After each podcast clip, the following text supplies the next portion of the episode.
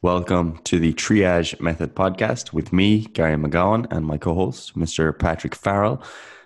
Just to let you guys know, remind you to make sure you're informed. We do currently have coaching spaces available. So if you listen to this podcast and you're thinking, you know what, I would involve getting on the path with one to one coaching under the guidance of Paddy or Gary, we do have spaces available and the information is below. And this week, we're going to be talking about a topic that relates to both of us, and that is the question of should trainers be fit? Should we be fit, Paddy? Do you train?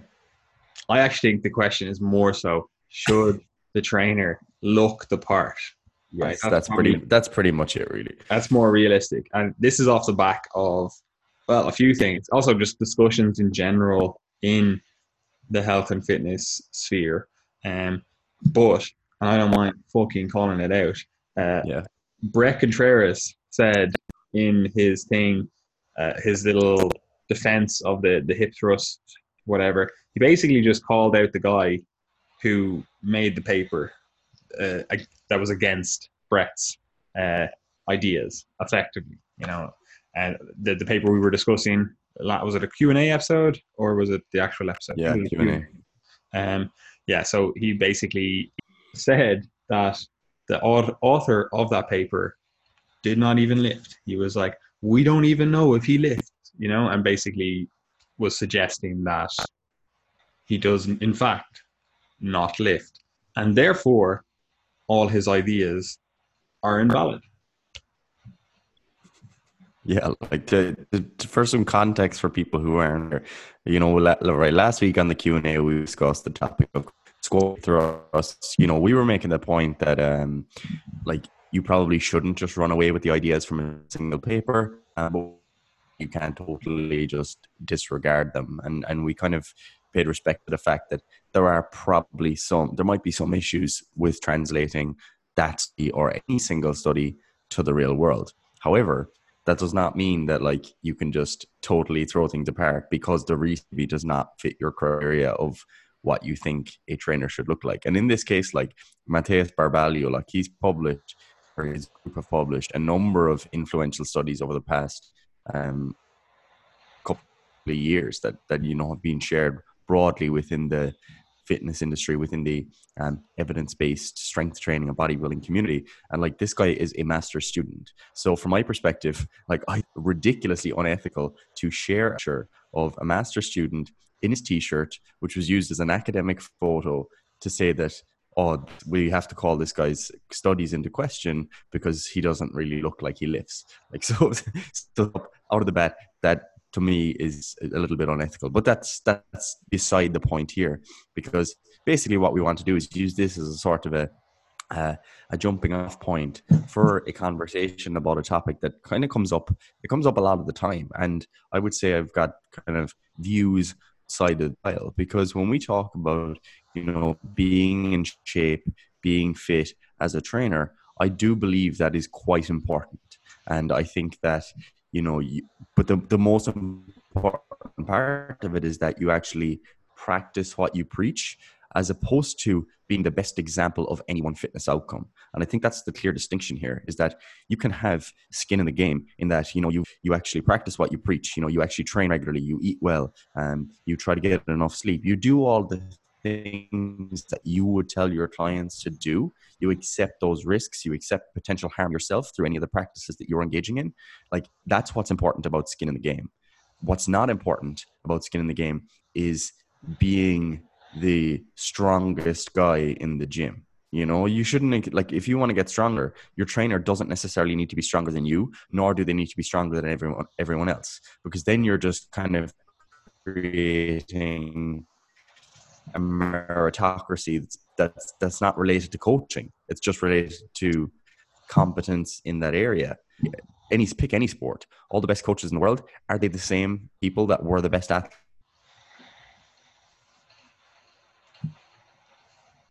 Can be said in a personal training context.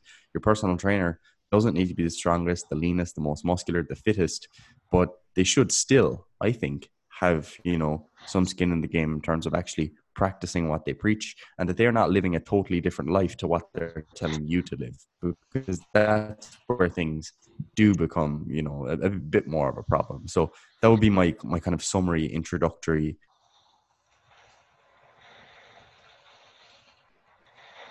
perspective paddy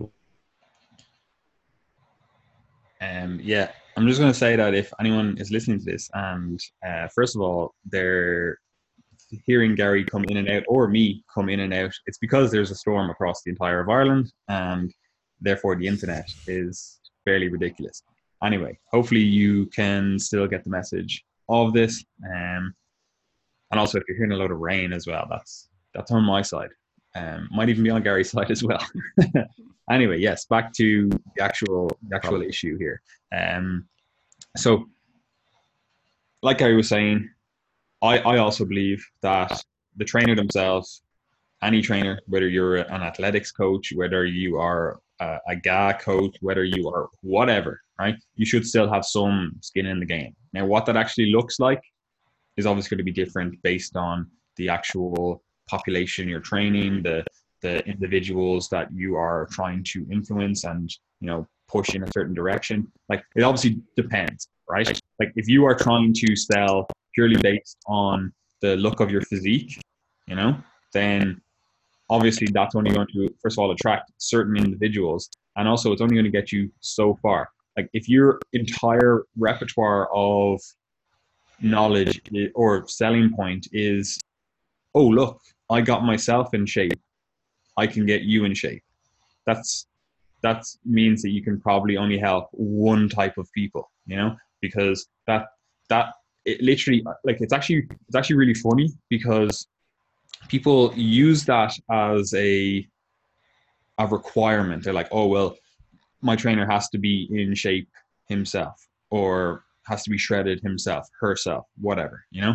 And that's that's great. I actually somewhat agree with that. Um, but also, it's like just because they got themselves in shape doesn't mean that they're able to get other people in shape. You know. So if you are, say for example, you come to me and you're like, Patrick, you are in shape. I, I want to train under you. Um, and you are a six foot five individual. You know. And you want to lose some weight, you know, that's probably the population that I can help the most based on if you just look at the results that I've gotten, you know, that's the only thing that I would know how to do if all I had done as study, all I had, I was marketing myself on was the fact that I got in shape. That's the only population I can help. If you come to me as a 54 year old woman who is has just entered the menopause just a little bit, you know, and they're like, I don't know what how to diet, I don't know how to train, I don't know how to look at recovery. Just I can't help you. I have no fucking clue how to help you now because according to this uh, thought process, just because I got myself in shape, I should be help be able to help everyone get in shape. But that's that's clearly not true. Like I have never looked at this population, like in this theoretical world. Um, I've never looked at this population. I don't know the concerns that they have. I'm just going to put them straight on the exact same diet, the exact same training plan that I would give to this male six foot five person. You know, because that's all I know how to do. That's the only thing I know how to do. So if you base it solely on the fact that someone has got themselves in shape, like that's probably the worst uh, way to go about it, unless you are the population that they are also. You know, so that's that's the first perspective on that. But getting back to this this actual issue at hand, right? Like again, we, we've talked about it before. You have to look at like what does what do certain ideologies incentivize? Because if you if you say that it's all based on oh, does this guy even lift? Right? If you're going to look at his paper and go, uh, like I don't really like one of my critiques of it is he doesn't look like he lifts. We can also say that about Bret, you know, like we can also just like ad hominem attack him. Like the chap literally says every other week he's like, oh, I tried to diet down. Oh, I'm just too hungry, uh, so I just went on a big six thousand calorie feast. So clearly, no one should go to him for diet advice because he's not able to control his appetite. You know, he's just not able to do it. He says every fucking every other post on his Instagram is him basically saying I can't diet, right? So no one go to him for diet advice. No one go to him for any advice in that realm because he clearly he's saying it himself. He can't do it, right? Now me saying that, you can clearly see that that's fucking ridiculous to just basically attack him and say, "Oh, you said this one thing. you, you clearly have no skills in this realm. So, you know, nobody go to you for this advice, right? Everyone will be like, right, well, you know, maybe he knows how to do it. Maybe he knows how to track calories. Maybe he knows, you know, macros, all, all that stuff. He knows how to set up a diet correctly for an individual, you know? And you'd go, yeah, he has the information because ultimately that's the more important thing, the information. You know, maybe he doesn't, he, whatever his individual circumstances, he's not able to actually execute on that. Maybe he has, you know, some I don't know, inner demons or something that, you know, he, uses food as a an outlet or some sort of comfort mechanism. I don't know. I don't know the chap, you know? So I'm willing to give him the, the benefit of the doubt. Ultimately, it's it's his life. He can live it however he fucking wants, you know? But I, again, it's like what you, if you were to go to him and he was to say, I know how to get people in shape with these nutrition protocols, you all you care about is the actual results, all the, the information, the ability to get you from A to B. Like I don't care ultimately if he applies them to himself. Yeah, it certainly looks better if he's like, I can get anyone in shape and he's able to do it himself. He's able to do it repeatedly with different populations. You then have an idea, you have a better idea that these theories that he has, these protocols that he has for diet or whatever, you know make sense and they clearly work with different populations you know? Like obviously the more evidence of these protocols working the the the more you can kind of trust them you know? Especially if it's across multiple populations you know? And um, so obviously what i'm saying there if i just said that about him we can go oh well do you even diet bro like ultimately it doesn't matter if he's able to get people into the shape that they want to get in and it, it, he has the information to do it you know, does that make sense, Gary? Yes, sir. And I, and I think I think that's an important point as well. You know, you were kind of you know giving giving Bret the benefit of the doubt in this case, saying that like, look, we actually don't know why you don't have great success with dieting. You know, like there could be other reasons that we're not aware of that limit your ability to have success with fat loss. And this isn't just like an attack on Bret; it just happens to be the example um, that came up. Like in this case, like it could be the case that Matheus Barbalho um, the master's student, he battled leukemia from 13 to 18 and started training at 55 kilos and is now 80 kilos. And while he doesn't look like a bodybuilder or someone you might look to be, to be the, the ideal um, candidate from a, a strength or hypertrophy perspective, he could have made fantastic progress. And that's that's the the thing that comes up a lot of the time is that um, very often, you know, high level bodybuilders might look at someone who's giving training advice and say that, oh, should look at them, they're only 80 kilos, 90 kilos, um, which is, you know, that, that could be pretty successful for that person because they could have gained 20 kilos of lean muscle mass. So if you're to only base um, your decisions as a trainee, let's say hiring a trainer, on how someone looks at the moment, like someone could just genetically have better outcomes. Um, and even at the start of their training career, they could be have more muscle, be stronger than another individual who has been training for five years. And you'd actually be doing yourself a disservice in that case to choose the person that's in better shape.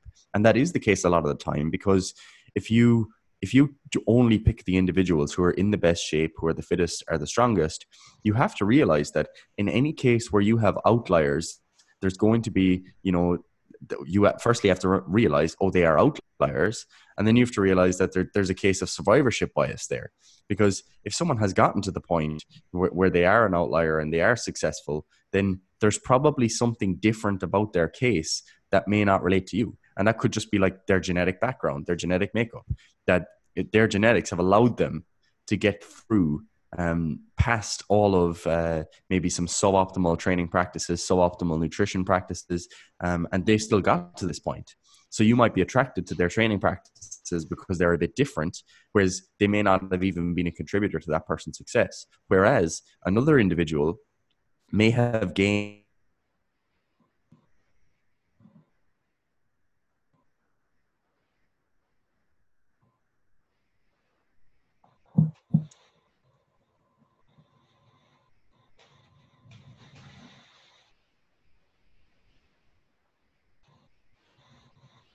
decisions, managing their nutrition, sleeping better, doing all of the things that were actually required for them to get optimal outcomes. So in one case, you've got someone who has like uh, at, at, face value, they don't have superior outcomes, but the practices that that were required for them to get there, like were really, really high quality. Whereas the other person, their outcomes look to be superior, but it's largely a case of them just being more susceptible to that outcome anyway. And it wasn't necessarily a case that their practices facilitated that. So I think that's something that is really important to acknowledge because it does come up a lot of the time.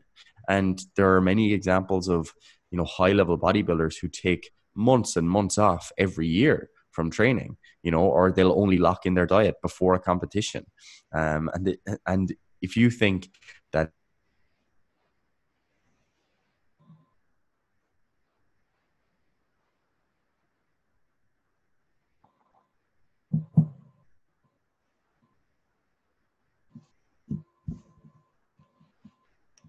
And in this case, as it relates to actual research, I do think there's actually a lot to be said for Bret's point if presented in a different way. Because I think there is a lot to be said about, you know, we've talked about it before, Paddy, about having trainers who really understand the training process involved in setting up uh, the study designs, for example. Because some of the the the examples of um, of training programs that are rolled out or maybe the techniques that are used um, don't really reflect the real world in a lot of cases. So that's a very valid criticism. Um, but that's more so a, a, research or an academic concern. Whereas, like in the real world, for trainees trying to hire a trainer, I actually think it is quite difficult to tell the difference between someone who you know really knows their stuff and has you know is getting great success with their clients and someone who's maybe just relying a little bit too much on their own personal appearance or their own personal success. And I think you can start to kind of filter that out because if you, number one, if you analyze or if you, you ask the person questions about how they've come to their conclusions in terms of like why they do what they do, if if it doesn't go much further or doesn't seem to go much further than oh this is always what worked for me it's what i've had great greatest success with you know um, then i'd be a bit skeptical and the other element of that is that if the person is you know they're in great shape themselves but they're not really producing results with a variety of clients and particularly clients that are similar to yourself um, then again i'd be a bit skeptical. And even in the case where you see that trainers are producing results with very similar methods um, to those that they they use themselves there's still a cause for for skepticism there because what can often happen is that someone may get a very large influx of clients because of their appearance, because of their own success. And let's say they take on 100 clients and they kind of have a cookie cutter approach that's based on what worked for them. It might be the case that 10 have unbelievable outcomes and it just happened to be the perfect approach for those individuals because all of their conditions were similar to the conditions of a trainer it might be then the case that another 10 to 20 like they actually did pretty well as well but it was mainly a case of kind of them being able to survive the protocols and do everything that was required as opposed to it being genuinely the best setup for those individuals then you might have another 10 to 20 that yeah they get on fine but they know they're not going to be able to sustain it because the approach wasn't designed for them. And then you could have another 50% of people who just didn't really get results. The nutrition protocol just wasn't doable for them. The training protocol left them feeling under recovered. They had some pain. The exercises didn't really suit them. So I think that's something that we've talked about before.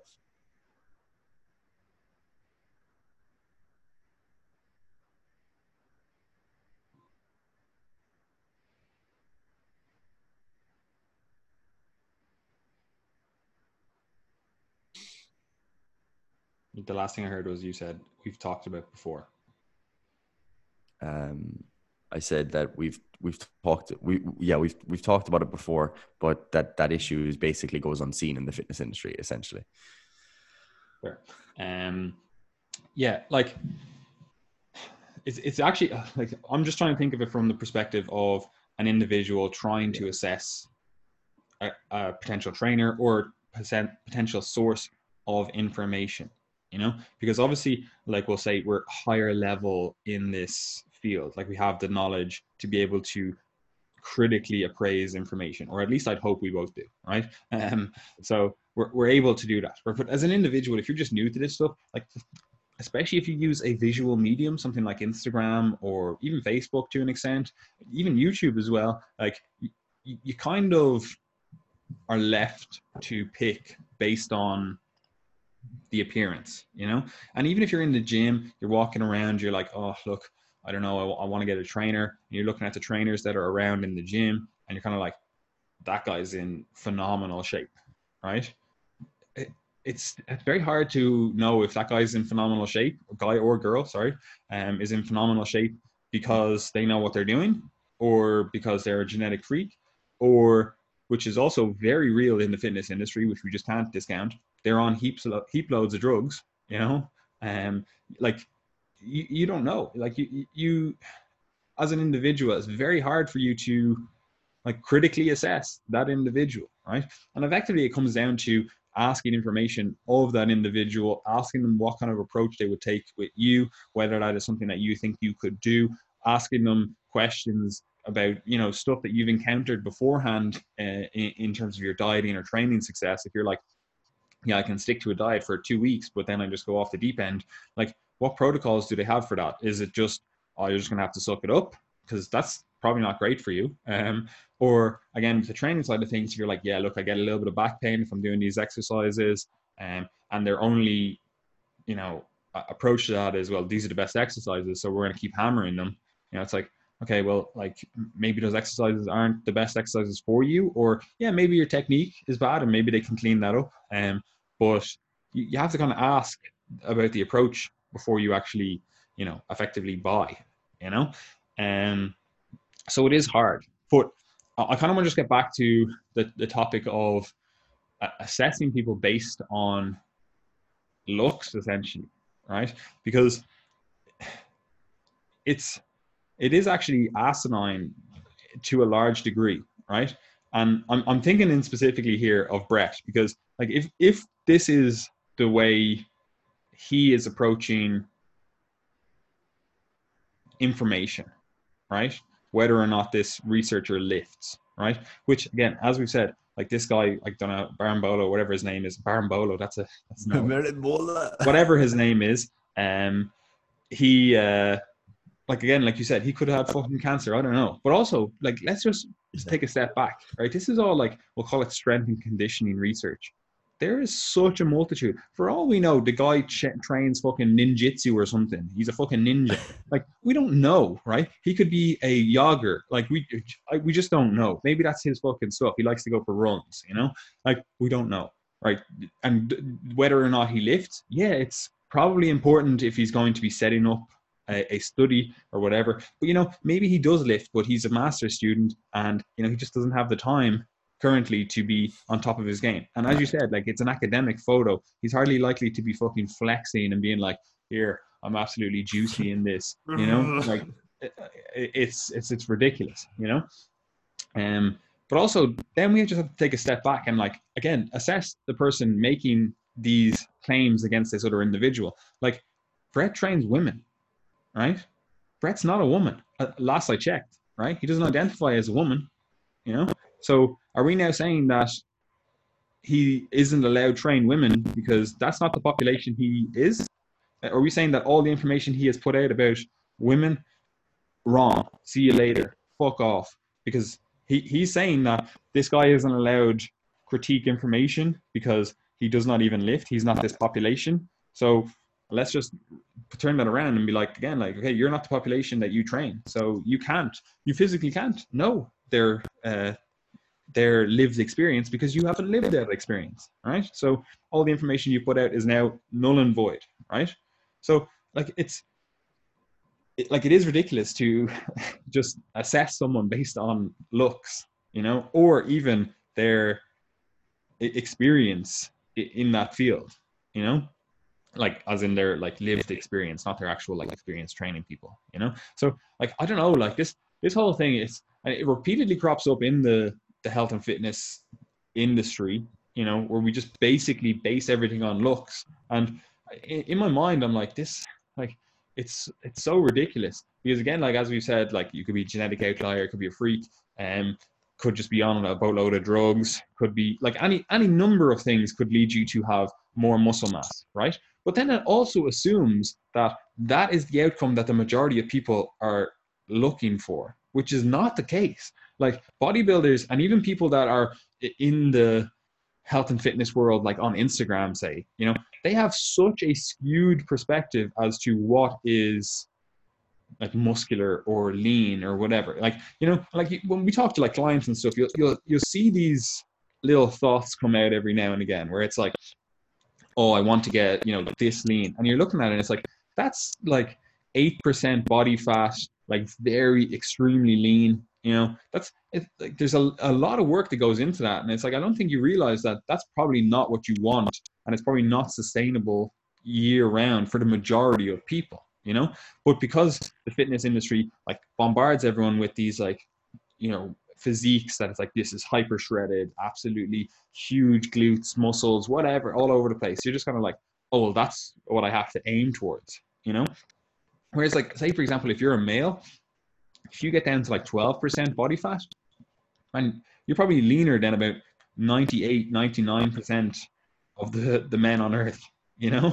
So it's like that's it's not like you don't need to be this extremely lean to actually have good results based on the rest of the population. Yeah, for sure. If you want to like really dial things in and get to that level, yeah, cool. I'm there to support it, you know? But if we're like, okay, look, let's actually look at this in terms of the real world and not just this, you know, macrocosm of the the fitness industry on Instagram where everyone's just posting like shirtless pics, you know? It's like you like the results you get if you try to assess them based on that, you're always going to feel somewhat negative towards your results because you know all these individuals again you don't know their genetics you don't know their their drug status you don't know anything about them right? So if you base your set base your results off that like you can always find someone leaner stronger bigger more muscular more vascular more whatever the fuck you know? So like if that's the way you mark things you know, based on the, the look of others, then like I'm sorry, you're gonna have a bad time in this whole health and fitness industry long term. Even if you're just uh, you know like trying to train yourself over a long longer time frame, you know, and like they always say that like uh, comparison is the thief of joy, and this is especially true in the health and fitness realm where again like you're comparing yourself to individuals that are just not in the same circumstance as you you know like their especially if their job is health and fitness and your job is like i don't know you're an accountant or something you know? Like you're not comparing apples to apples. It's not even comparing apples to oranges. It's like this this is almost a different species. They literally all they do is go to the gym you know? Their day is set up around that. Their sleep is set up around it. Everything is set up around that you know? Whereas you who has a job and you're doing your nine to five and then you're getting to the gym when you can and stuff it's like that's like these are two different lives completely you know? So i don't know like this whole looking at someone and trying to evaluate the information they have or possess based on their physique based on their look and then not taking into account their history not taking into account you know their actual like results that they've gotten. Like again like you said this guy could have gained 20 kilos you know we don't we don't know. Like he, he could have started out even fucking way skinnier you know? And then also it's like like there's always going to be if that's how you base things on then there's always going to be someone bigger leaner stronger whatever else you know? So if that's how you're basing your choice on then you automatically must go to the biggest leanest strongest whatever person not this person that you're like oh well they're, they're in good shape for the people around them. It's like that's then you're only half doing your idea you know what i mean? Like you're only you're not actually even believing your own hype. That makes sense. You know, mm-hmm. like you're not actually even believing your own idea of like, oh well, I want to go for the biggest, lean, the strongest, lean, whatever, whatever criteria you're using.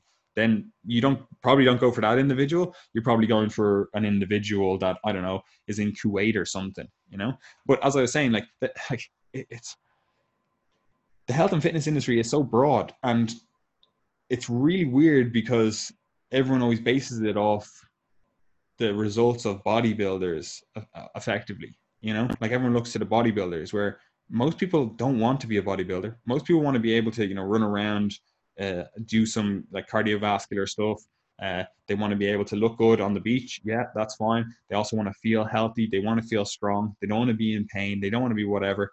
And it's like that's bodybuilding is literally almost counter to that you know, like you ask any bodybuilder, they're always like, "Oh yeah, like I'm in a little bit of pain here, a little niggle here because you know I'm training so hard." Or yeah, all my relationship with food is absolutely appalling. They're like going through these cycles of like binging, restricting. They're always on their diet, off their diet. They're all over the place. There's no like balanced approach to that because again, like it's a it's a sport. Like you, you can't really be balanced if you're trying to be your best. Like it's a bit of a, a fallacy. Like yeah, you can be more balanced than a lot of these people that are doing this, but th- there's always going to be a, a an unnatural balance here if you're trying to get down to like five percent body fat. You know, um, and then also again we have to layer on all the the drug stuff that is rampant in the bodybuilding style community, you know? So I don't know, man. This the whole argument, the whole discussion here, I'm kind of just like, like people are still gonna base their thoughts off the look of someone, you know? And they're still going to like even like this, like someone listening to this and they, maybe they support Bret. Like as I said, like we've, we've done a podcast on this. Like I actually think the hip thrust is a good exercise certain yeah. populations. As I said, like if you're a female and limiting thing for your glute growth is the fact that the barbell is on your back and you know your upper body can't support that. I'm like fucking great. Like I get we get our girls to uh, do hip thrusts every so often. You know, like my, my girlfriend does hip thrusts. You know, I'm like this is a great exercise. Gets the job done, right? You know, this study, I'm like, like I don't see how this would change our approach. Eh, like it shouldn't. Like so again, I'm I'm on the side of Bret to an extent, right? I'm like, yeah, the hip thrust, it's a it's a tool in our toolbox, you know. Now, yeah, he has made his name off that, so obviously he has a vested interest in that. But I don't know, man. As soon as you just start attacking someone else based on their physique, like you start making that kind of ad hominem type attack, and also misrepresenting the individual because again, you didn't you didn't give his his story. You didn't even you didn't ask him, does he lift? you know, I'm like that just in my mind, I'm like, that just completely destroys all your credibility. It's not even like some of your credibility, it's all your credibility, you know? Because it's like that could just happen to anyone tomorrow, you know? Like you could just do that to anyone tomorrow and there's no repercussion for you as an individual. You know, basically, you use your clout to just attack someone else. And you you feel because you're in this high tower that you know oh well, i'm okay but like all you have to do is get someone We'll just say i don't know like uh, get some top bodybuilder or some someone you know like, oh we'll get chris bumstead to now say that uh bret contreras is a little bitch because he doesn't even look like he lifts you know like it's like it's so asinine you laugh at that because that it's so stupid right and that's effectively what he's just doing Like, oh, here, look, I'm, he's, I think he's 40 odd something, you know, this guy, oh, I've been training for fucking 30 years or whatever he's been training for. And then he goes and says, oh, this guy doesn't even lift because he's been, you know, a master's student and doesn't look like in his academic photo. Uh, like it's, it's so, so stupid. Yeah. Like, I mean, like, one a good counter example to all of this is just like Lyle McDonald, who's arguably like de- definitely in like the top five most influential individuals in the kind of fitness physique um, sphere over the past like 20 years you know in terms of like the information information he's put out as it relates to dieting, like getting really lean, gaining muscle, um, the role of nutrition in that, and mm-hmm. training, um, and just his, his general writings on all things kind of training and nutrition. I mean, like Lyle has never had to post a, a photo to support that. You know, it's like he's just doing his thing, you know, in his gray t-shirt and jeans, and just being like, yeah, used to do skating, but here I'm going to tell you all how to get jacked.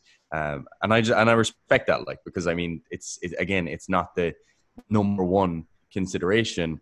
And in that case like if someone is you know they they don't seem like they're the best example of what they're writing about see how their methods work for other individuals. I think that's a, a good way of people trying to assess this. You know if someone gives you advice and it works ridiculously well for you then you don't just turn around and say oh yeah but i mean look at them. I mean that's awful advice. Like clearly that's not a, a great way uh, of thinking about these problems. And i think another thing to realize is that this is more so just kind of a note on like research itself. Like that example in particular of of kind of using Matheus Barbalho as a scapegoat is a bit ridiculous if you think the way that research works because like that wasn't just his paper. He just happened to be the lead author. He's probably using it for his master's thesis as part of the rest of the kind of bodybuilding research and hypertrophy research that he's been doing.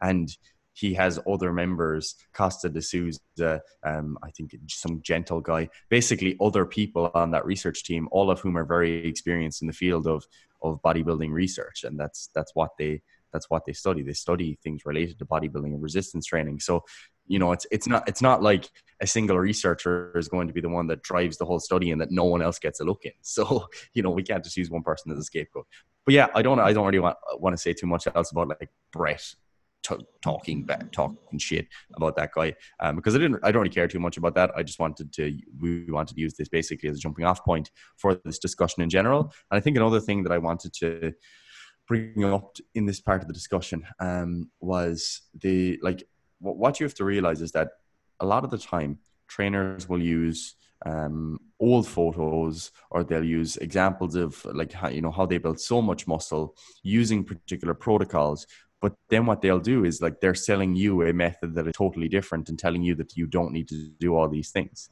You know like I know loads of people who spend years and years and years and years eating, you know, six meals a day, getting to a really high body fat percentage, trying to gain muscle, training, you know, six times a week or whatever, but then using their, you know, their basically means of marketing as being like something totally different to that. And I think that can be fine in some cases, you know, because like we obviously all don't you can't expect someone to just do something right all of the mm. time. You know, like like looking back on, on my own training and yours the same, Paddy. Like we've both done stupid things along no, the way. I did everything right from the very start. especially when you're a beginner and that like that's that's totally normal um but but in some cases you will see trainers you know promoting things that are totally that totally diametrically opposite to the way that they got um to their initial goal. And i think you just kind of have to keep that in mind. Like one example would be you know if someone is if someone is trying to sell you i don't know some diet to optimize your gut health because that is the secret to gaining lots of muscle like some people do that. Like if that's if that's something that that they're selling but you know that they were able to build all this muscle before they ever you know got to to even thinking about these things like gut health or whatever like you have to at least be somewhat skeptical of that like is this just a means of marketing to look different because mm. it is something novel um, or is it genuinely something they figured out um, and again like that's not a, a foolproof way of analyzing things but it's definitely worth considering when there's an element of novelty to what someone is offering. Because like that is like very often how we try to differentiate ourselves as trainers. Um, we'll try to have some sort of system or some sort of dietary approach that is different or that is in a specific niche and if you're if, if the individual happens to have gotten really successful without ever having to engage in those practices then you would be really skeptical. It's the same as if you know someone starts promoting supplements and they actually never use those supplements until they got the sponsorship. You know i think you'd always really start to to question that. And that's that's pretty much why like like we're three three years in business with triage and we we haven't affiliated with any like supplement companies or or anything like that because it would be it would sort of be like unless it was like my protein and we were just like yeah here uh, whey protein. And in some other cases there's a select few supplements that are useful. It would be really disingenuous for you know us to start saying um, you need to buy this you know specific supplement that is going to change your training. I've been using it for so long. Like one of the things i thought was really disappointing was um, a number a couple of months ago you know I, bang i think it's bang energy drinks or one of those energy drinks anyway they said they basically I saw a load of people online posting basically the same ad copy um, about how this drink has affected their training and stuff. And like for me, like that's just like kind of disappointing. It's like you should there should at least be some honesty beyond that point. Um, but yeah, that was just something I think that is useful. We've talked about that, Paddy, uh, amongst ourselves about trainers kind of um, promoting things that played zero role in them getting to where they are, but also using their success as a means of marketing it, which seems a bit odd. Yeah, like that. That's that is actually one of the things that like it's one of those. It's such an irrelevant thing, but it also actually annoys me so much yeah. in this industry where people will sell you a product. Like it's effectively what we're saying here with this whole discussion of you know oh should your your trainer lift or be in shape or whatever you want to discuss this right, but they effectively sell an approach their approach now and then market their results from a different approach you know like again like we say you go from like a a very i don't know lean physique, you know, muscular, and that's that's they're always the pictures that you use to sell your product, right? But then you talk about something that's completely different right now. Like again, you said like gut health or something. Like you use some sort of not, I don't want to say gimmick because like all this stuff has validity, but you use yeah. some sort of uh, niche down marketing, we'll say, you know, and you're like, oh, that's that's the key. This is the key to results, right? And then they use a photo of them, I don't know, five years ago when they were a student or something, and they had 20 hours a week to exercise, you know, and then you look at them now, and it's like, and if you're saying that this is the key to untapped, you know, muscularity, leanness, or whatever, and then you look the complete like diametric opposite to what you looked like five years ago when you had those 20 hours to to train. Like surely you should have got bigger if you learned this secret in the last five years you know? And again it's like it's like it's, it's just shit marketing. Well it's fucking great marketing. It's just shit ethics you know? Um so i don't know like it's it's very hard especially in the online world because people literally you don't know when that photo was taken like you just think oh that's that's what that person walks around like. Know, it's, yeah, it's, it's very all the other photos of them they're in clothes, you know. So I don't know, maybe when they take their clothes off, that's what they look like. They're shredded, you know. Like you just don't know, you know. So it's, it's very hard as an individual to assess this information, you know. Um, so yeah, it is one of those things that really it just it's not even it's it's an, a mild annoyance you know it's like a fly flying around your head. You're just like like you know it's it's just a mild annoyance of mine where i'm like this is just it's unethical. And it's not so unethical that you would call the individual out or the individuals i should say no. out. But it's also just like i'm like like why are you doing that? You know? Um, exactly. You're just like oh like um but yeah i don't know so to kind of bring this back to the actual discussion point right so should your trainer lift yes you know should your trainer be fit and in shape yes yeah like fucking 100% they should have skin in the game, right? But as I said earlier on, like you, like the goal has to be taken into account, and like Gary was saying as well, your actual results over time have to be taken into account. Again, like talking about this guy, he could have had fucking cancer and he could have gained 20 kilos. We don't know the fucking story, right? Um, so like, why are you judging on him right now in this instant? Right, you know. So again, you have to take the the history, the actual goals into account. Like I know loads of unbelievable trainers, like resistance trainers, like they train populations to do resistance training and cardiovascular work, you know, and they themselves don't resistance train, right? Um, they do something like dance or something, or they do like a martial art or something else. They're they're still exercising, they're still training, and yeah, they may have previously in their past done a lot of resistance training, so they have the knowledge. They've been in that position where they've got themselves in shape they understand the basic principles. But right now, like resistance training is not something that enthuses them. They're on this other sport hype. And, you know, maybe they get one to two sessions in per week to just to kind of keep things ticking along, but it's not their main goal. But they're able to get really, really good results with individuals, you know, because they understand the principles, you know. Like I'd hardly look at that individual and go, nah, look, you're not in shape. Like, yeah, you're in shape for your sport or whatever, but on my in shape means jacked bodybuilder. So sorry, you're not in shape, bro. You should at least weigh 120 kilos, um, at the minimum. Um, you know, so it's like, like first of all, you're basing it off the wrong population. You're looking at bodybuilders and saying that everyone should have that goal when quite I'd say so few people have that goal if you look at it across the, the entire population of the earth that it's actually so minuscule that it's actually ridiculous, you know? Um, but then you look at like what do people have the goal of? Again, it's like, oh, I want to be, I want to lose some fat, build some muscle, want to look and feel great, and I want to be able to, you know, be fit and pain free. You know, and it's like that's that's not be a bodybuilder. You know, it's literally the exact opposite of that. You know, and this is also again going back like uh, we have to take the goal into account with the individual when you're assessing them, especially if you're assessing them based on their in shape or their physique or whatever. Like someone could be relatively skinny, you know, and they could be the best marathon runner in I don't know Ireland or something, you know.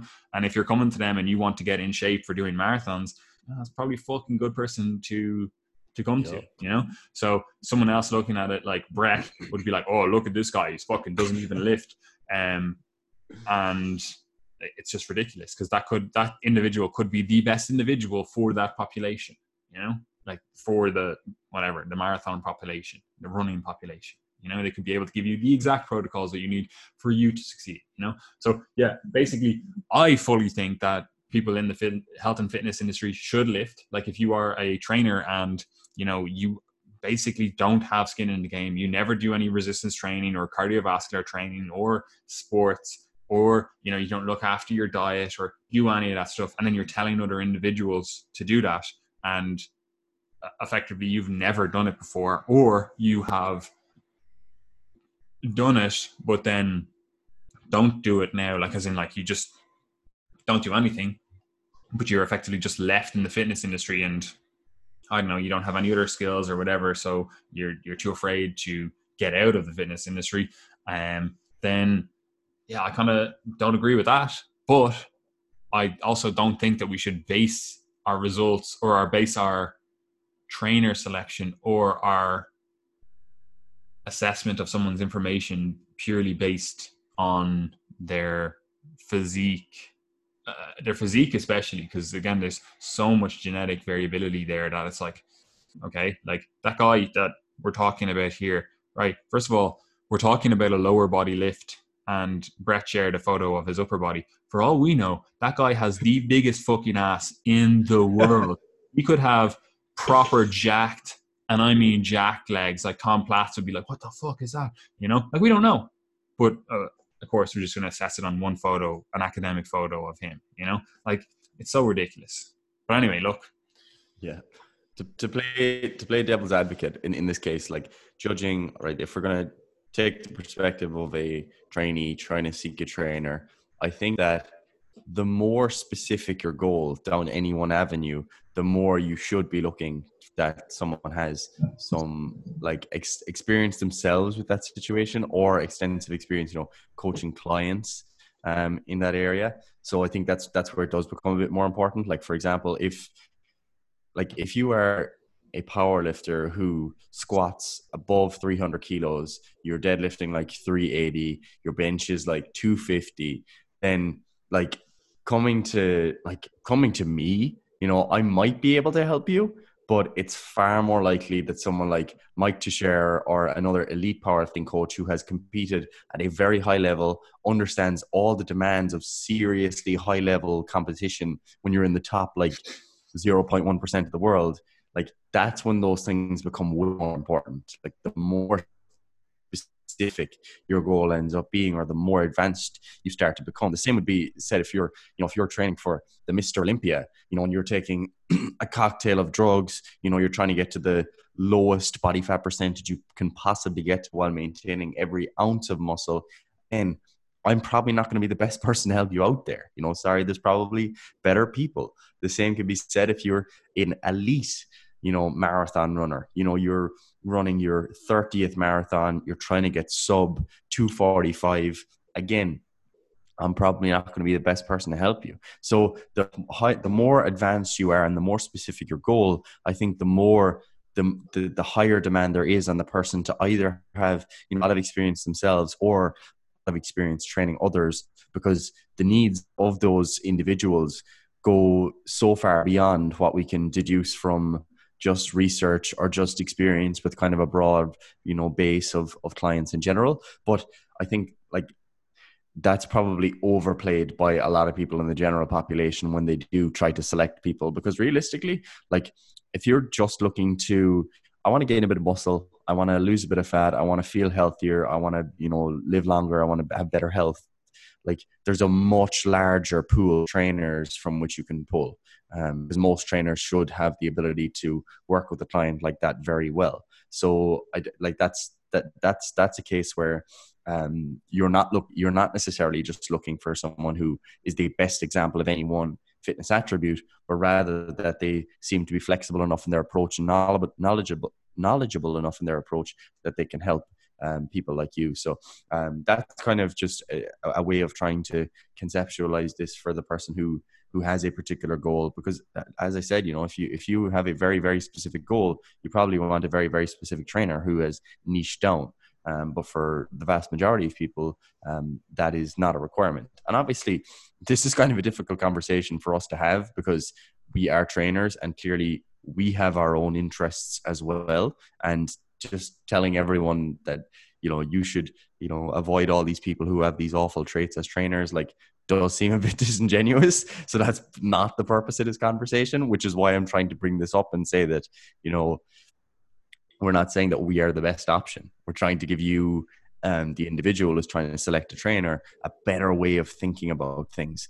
But there are as i said there are cases where you experience being in better shape being fitter it, where it is actually really important. And you know, I do think that if you're going to a trainer who doesn't eat well, you know, doesn't train, like I think that's like I'd be far less likely to trust that, that trainer. Um, no different than you know if you went to to your doctor and they've never eaten well a day in their life and they're trying to tell you how to how to eat healthy. You know, I like it doesn't mean they can't do it. It doesn't mean that they don't have valid advice, but I would definitely be more likely to question that person. Same as if I went to a physio and they're praising, you know, the importance of physical activity and they're telling me, you know, how important it is to be active and how you can be more active, what strategies work well. If they've never trained or never exercised, again, it's difficult to take those pieces of advice on board. So an element of skin in the game, it's pretty that it, it's important for sure, but don't let it uh, get ahead of of all the things that are important too. Yeah, just on that, I also am just going to play devil's advocate on the other side, which supports my bias. So that's why I'm doing it. Like, you also have people, if you do powerlifting as an example, like, well, I'm just going to state my point first and then we'll do it. Um, effectively, if you were looking for results, what you are looking for is your trainer, coach, whatever the fuck, to have information that applies to your situation. Yep. Right? That can get you to the results that you want. Right? their actual individual results matter so little in that context. Yeah, if they have results on top of that information themselves, they've showed that they've applied it. Fucking, that's all the better, right? You know, um, but sometimes that can be a distraction for them, right? Now, let's get back to this. So, if you were a powerlifter, you know, you could be like, right, I want to have the best coach for powerlifting, right? And a name that you might hear come up would be Boris Sheiko, You know, he does not fucking lift. Like I don't think that guy has lifted in his entire fucking life. Right? You know, that's for for one. I'm just gonna put that out there. Like obviously I think he has. But anyway, look, that's a name you might hear, right? And he's just out of shape. He's just not clearly doesn't squat bench and deadlift, but gets good results, you know, gets fantastic results, right? Or you could be like uh, Eric Helms, right? And like, yeah, I don't know, he, I think he did some powerlifting, um, but his results in, in, terms of strength not great. Like you know very average in, in my estimation. Um, i'm sure other people would disagree with that but again i have an unrealistic expectation of strength. But anyway um, a very average you know strength. But he trains that guy what's his name? Can't remember. Bryce lewis. Yeah bryce lewis. And it's like bryce is a fucking mutant. Yep right? so clearly selecting based on oh well you know uh, Eric Helms only squats I don't know what he squats I was just gonna say fucking 500 pounds or something.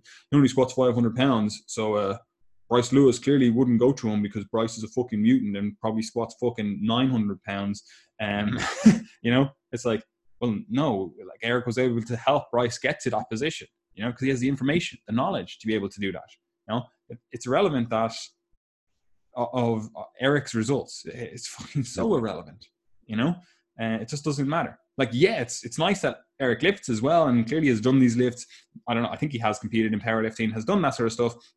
So he has an idea. He's gone through the process of peaking for this. He's he's done all the stuff. But ultimately, the thing that matters the most is the fact that he has the knowledge to be able to get someone to that position. You know, and this is also true again with bodybuilding and stuff because there's so many mistakes to make that you almost want a trainer that has made all the mistakes, you know, which generally means they are older, right? So we'll say you're some 40, 50 year old master trainer, maybe even older, uh, training bodybuilders. You, you're hardly likely to be in your best shape ever at 40, 50, 60 years old, you know, even with the rakes of gear, you know? um, so like they're getting results. These master trainers for you know bodybuilders, they're getting. I'm thinking like Charles Glass, for example. Like he's in great shape, but you're not you're not going to be like, oh, he has the best physique in the world, you know, like like right now, you know, like great shape. I'm not taking it away, you know. Um, but you're just like like clearly the experience, the actual knowledge is the most important thing. So if you base everything based on the results, like the physical results or the strength results or whatever the, the, the thing is of that individual, you kind of miss the forest for the trees because at the end of the day, it's the experience you want, the knowledge that you want. You know, like you want someone that has done this lots of times with lots of individuals. You know, like and to completely counter that, you also just don't want because I'm I always try to like put this into another context. You know, like say for example, you are pregnant, you know, and you are you're selecting your doctor to help with your fucking pregnancy. You know, it's like on the day. You know, like do you want someone that has never delivered babies before? You know, but they've read all about it, right? Or do you want someone that has delivered fucking hundreds of babies in the in the past? You know, and they maybe haven't read all about it. They're not up to date on the most scientific research. You know, most people would probably pick the person with experience. You know, yep. and that that's fair enough. But unfortunately, well, fortunately, that's not the dis- discussion we're having here. We're talking about people that it's like, okay, this person has the, had a baby themselves, right? And that's that's their entire experience, right? And then this person over here has, you know, the knowledge to deliver babies. I'm like, mm, mm, mm, who would you pick there? I'd probably pick the person that has the knowledge, has read all the books about delivering babies. You know, like again, just because you got results, like you had the outcome, you know, you had the baby. It's like that doesn't like that means so irrelevant to the actual delivering of babies. That whole discussion, you know, like eh, in my mind anyway. You know, but again, this is a, a personal opinion. You know, it's an opinion piece. You know, um, and so it's up to you as an individual to make your your own decisions maybe you value someone having walked the walk themselves and you don't care if they have you know shit information it's like you you just value the fact that they've they've done this themselves. Yep. So like i mean kind of like summarizing all that we've we've basically given points and counterpoints for every part of uh this argument. And i think that's important because if we just came out here and said uh yeah, they're all other trainers and the way that they do things are idiots and you should only, you know, trust us. Then very clearly we're just trying to sell you something. And that is not the case. As I alluded to, there are many trainers who could do a better job with some clients than I could. And that's absolutely the case. Um, but to Paddy's point there, um, like experience is experience and getting results yourself can really only take you so far, you know, and um, a lot of, a lot of athletes, elite athletes, like they can they can be very ignorant to what actually works for them you know and even be very high level sport. Some of them never paid a day's attention to their nutrition or even thought about their training more than twice because they just did whatever the coach said and they were elite because they were elite and that's the way it works. So so yeah there's there's there's pros and cons to to valuing um, experience um, but in summary of kind of my perspective on all of this i would say that you know someone showing an interest in you know partaking in the practices that they're advising others is something that I would value. I think that's important, especially coaching the general population um, for a lot of the goals that people are interested in. Like obviously, like these days, it's far more common for people to eat a poor quality diet. It's more common for people to be sedentary, to be weak, to be unfit, to be over fat. And I think that like leading as a trainer by being an, an example um, of you know what people should be trying to emulate i think that's really positive and i think that is something that, that i would value highly. Um, and you know some people don't think that's important and that's fine but that's definitely something that i would value. Um, however having said that i don't think that is a reliable means of assessing a trainer's merit um, or their their ability. Um, but it's at least something that is worth valuing when you are trying to assess one's um, abilities as a trainer, you do need to look beyond how they look or how successful they've been. Um, I would generally look for flexibility in training and nutrition approaches. I think that some that good coach generally willing to change what they normally do um, with different clients, and it's always a bit of a red flag for me when I see I see coaches who you know their their programs seem to consistently be the same and they have like methods that they are known for.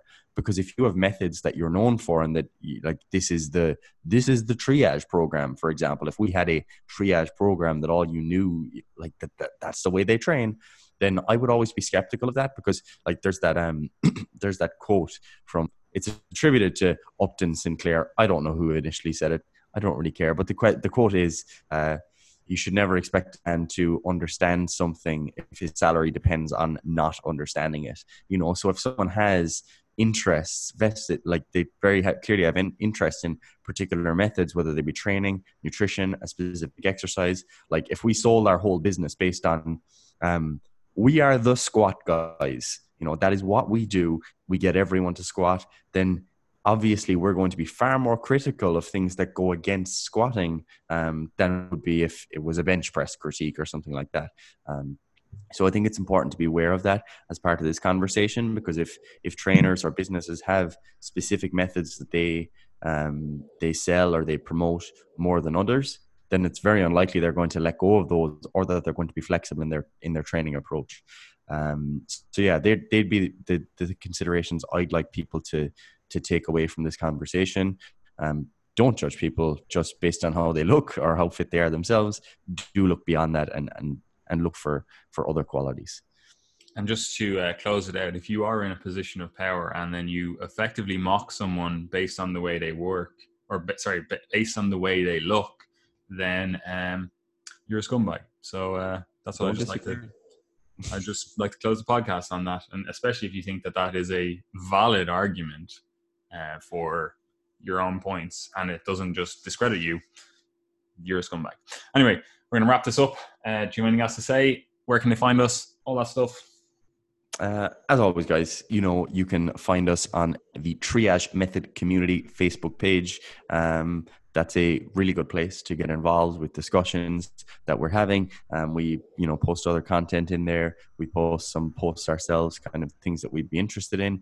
Um, so yeah, get involved in there. You can also get involved with our newsletter. It goes out every Sunday, and that includes all the content we've posted throughout the week, as well as an exclusive article on a different topic every week and recommended resources. So that is content that you won't find elsewhere um, in terms of like we don't post on our Instagram or whatever.